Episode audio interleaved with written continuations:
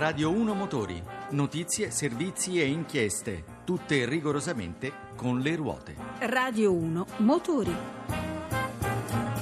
Buonasera e ben ritrovati da Pietro Plastina. Quante sperimentazioni nelle gare da competizione ce le ritroviamo nelle nostre utilitarie.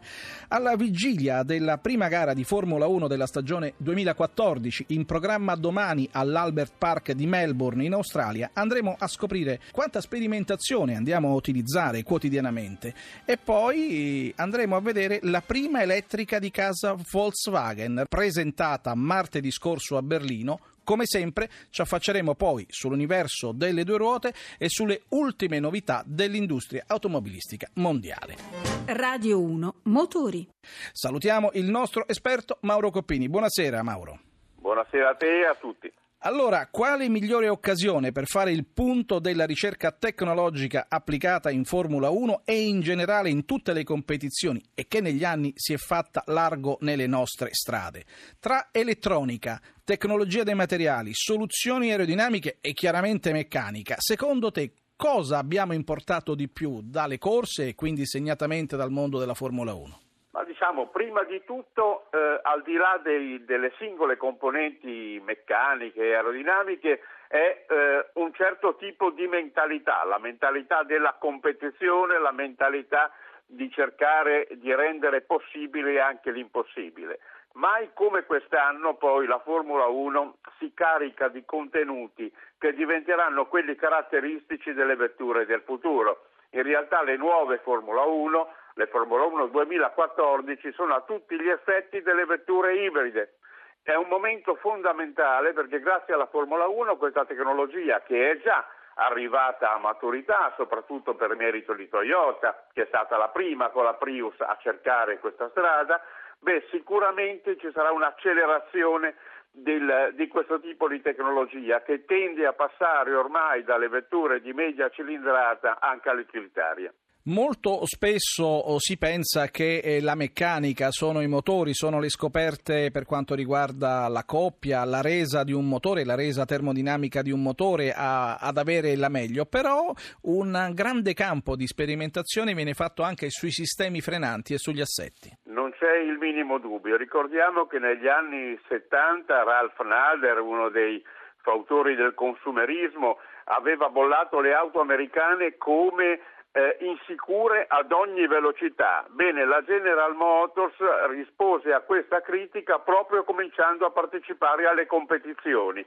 Non solo la Formula 1, ma la competizione generale, come la 24 ore di Le Mans, ci hanno insegnato moltissimo. Oggi abbiamo, se abbiamo vetture che sono insensibili al vento laterale, che eh, riescono a percorrere curve con minimo rollio che frenano il, e accelerano con il minimo di beccheggio, lo dobbiamo in gran parte proprio all'esperienza agonistica. E vogliamo aggiungere che un mondo a parte sono anche le sperimentazioni sui copertoni e sulle mescole. Questo è un altro passaggio eh, importante da tenere presente, un travaso tecnologico di esperienza e di conoscenza che dalla Formula 1, dalle corse, arriva fino a casa nostra assolutamente perché eh, non dobbiamo mai dimenticarci che tutte le soluzioni che noi adottiamo per la sicurezza dinamica di un veicolo non possono prescindere da quei pochi centimetri quadrati che costituiscono l'impronta a terra del pneumatico.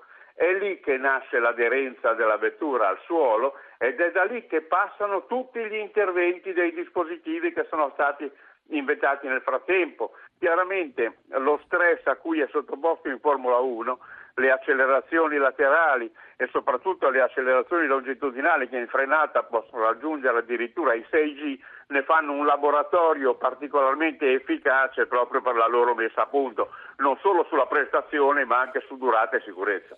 Mauro Coppini, ti fermo per un attimo perché adesso proprio per rimanere in tema di super tecnologia, andiamo a scoprire con Vittorio Argento cosa si è inventata la Volkswagen in un settore, l'elettrico, che eh, come abbiamo ripetuto più di una volta in questa trasmissione rappresenta una frontiera oramai a portata di mano. Parliamo della e-Golf e Golf che arriverà in Italia a giugno a un prezzo intorno ai 37.000 euro che abbiamo avuto l'opportunità di provare qui a Berlino per un giro in città e nei dintorni. Del test su strada della e-Golf parleremo nella prossima puntata di Radio 1 Motori, occasione anche per accennare alla e-app e alla nuovissima Golf GTE ibrida. Torniamo alla e-Golf. All'esterno, ma anche all'interno, si differenzia pochissimo dalla Golf tradizionale. Dentro qualche differenza nella strumentazione, ma poca roba. Comunque c'è tutto sul sito della Volkswagen.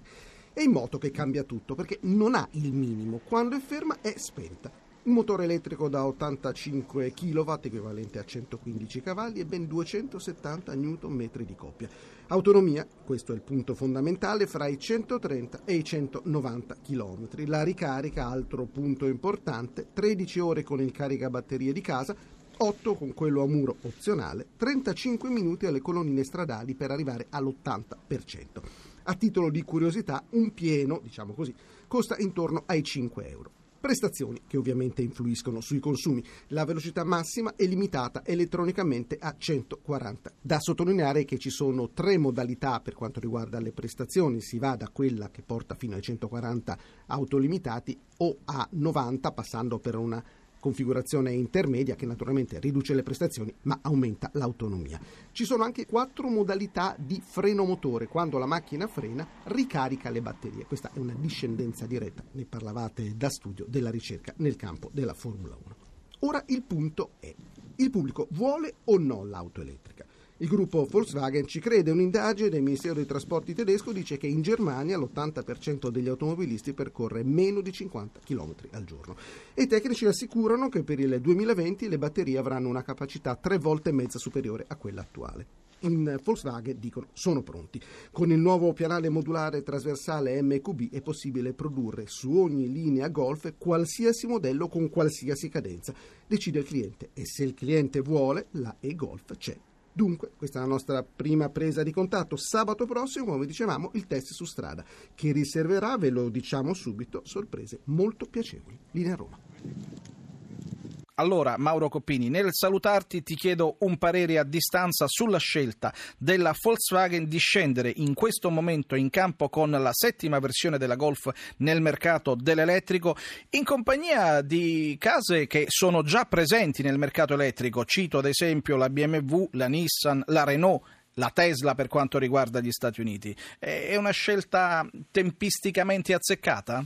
Ma assolutamente, diciamo che Volkswagen si è resa conto che non può rimanere indietro in un settore che ha lasciato spazio da eh, una, certa, una certa area di utopia a quella di una evidente realtà.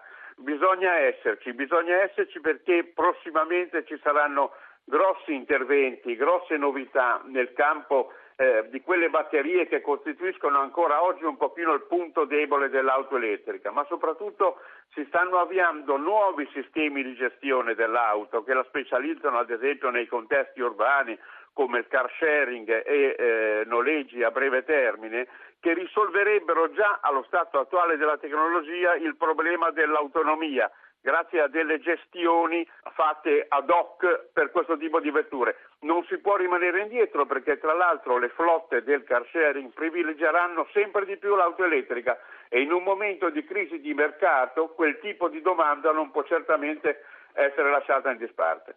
Ti ringraziamo Mauro Coppini, ti auguriamo buona serata e anche a voi. buona settimana, ci risentiamo la settimana prossima. Adesso spazio a Francesco Parente con le ultime novità dalle quattro ruote, chiaramente dopo il Salone di Ginevra. Il Ministero della Giustizia statunitense ha aperto un'inchiesta preliminare su come la General Motors ha gestito il richiamo di oltre un milione e mezzo di veicoli per un difetto all'accensione che potrebbe aver provocato, lo ha ammesso la stessa azienda, fino a 12 morti in 23 incidenti a causa del mancato funzionamento degli airbag. E secondo uno studio del Center for Auto Safety, un'organizzazione di tutela dei consumatori fondata da Ralph Nader, sarebbero almeno 303 le persone morte per il malfunzionamento degli airbag su due modelli prodotti dalla General Motors. Occupiamoci ancora di Ginevra per parlare di due auto sportive Subaru Infinity che hanno lasciato il segno. La nuova Subaru WRX STI, la nuova versione dispone di un telaio più rigido rispetto al modello uscente, uno sterzo più diretto e un motore boxer di 2,5 litri da 300 cavalli, abbinato alla classica trazione integrale a gestione elettrica con ripartizione selezionabile dal guidatore. L'Infiniti Q50 o Rouge Concept ha invece un V6 di 3800 cc benzina con doppio turbocompressore capace di ben 568 cavalli e ben 600 Nm di coppia massima. Sta per arrivare nei saloni la BMW i8. Il modello ibrido plug-in tedesco, secondo quanto reso noto dal costruttore, sarà consegnato a partire da giugno. La i8 sarà prodotta nella fabbrica di Lipsia, dove le operazioni di assemblaggio partiranno il mese prossimo. È stata avvistata durante una serie di test la nuova Mercedes-Benz C63 AMG Station Wagon. Il modello, seppur camuffato, lascia intravedere tutti gli elementi tipici delle varianti sviluppate ad Affalterbach. Con ogni probabilità sarà spinta dall'inedito V8 4.0 litri biturbo e potrebbe debuttare entro la fine del 2014. Un po' di mercato, ancora un mese da record per il gruppo BMW. A febbraio ha venduto poco più di 140.000 unità tra BMW, Mini e Rolls Royce, con un valore in crescita del 5,6% rispetto allo stesso mese del 2013.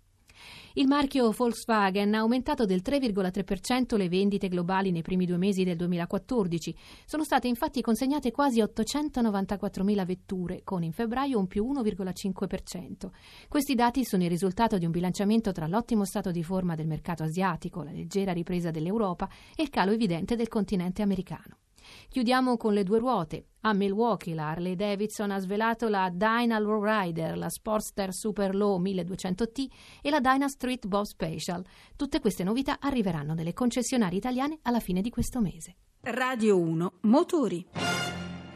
Adesso continua il nostro viaggio nel mondo delle due ruote al tempo della crisi. Questa sera diamo spazio a un altro importante protagonista del settore, la Kawasaki. Paolo Salerno ha chiesto al responsabile commerciale per l'Italia, Sergio Vicarelli, qual è la strategia seguita dal marchio giapponese per far fronte alla sensibile contrazione del mercato. Continuare a investire sul prodotto perché ovviamente è un mercato ancora fatto fortunatamente di appassionati e quindi lo stimolo principale viene dal, dal prodotto. In questi anni di crisi, parliamo dal 2007, Kawasaki ha lanciato sempre almeno tre o quattro modelli nuovi ogni anno e questo ci hanno permesso di mantenere eh, una linea di galleggiamento nonostante la forte riduzione dei volumi. In più la novità eh, più eclatante di quest'anno è stato l'ingresso nel mondo dello scooter, eh, Kawasaki era l'unico player eh, giapponese a non approcciare questo segmento di mercato. A proposito di scooter, avete in listino una motorizzazione unica da 300 cm cubici, è una scelta dettata da logiche di mercato?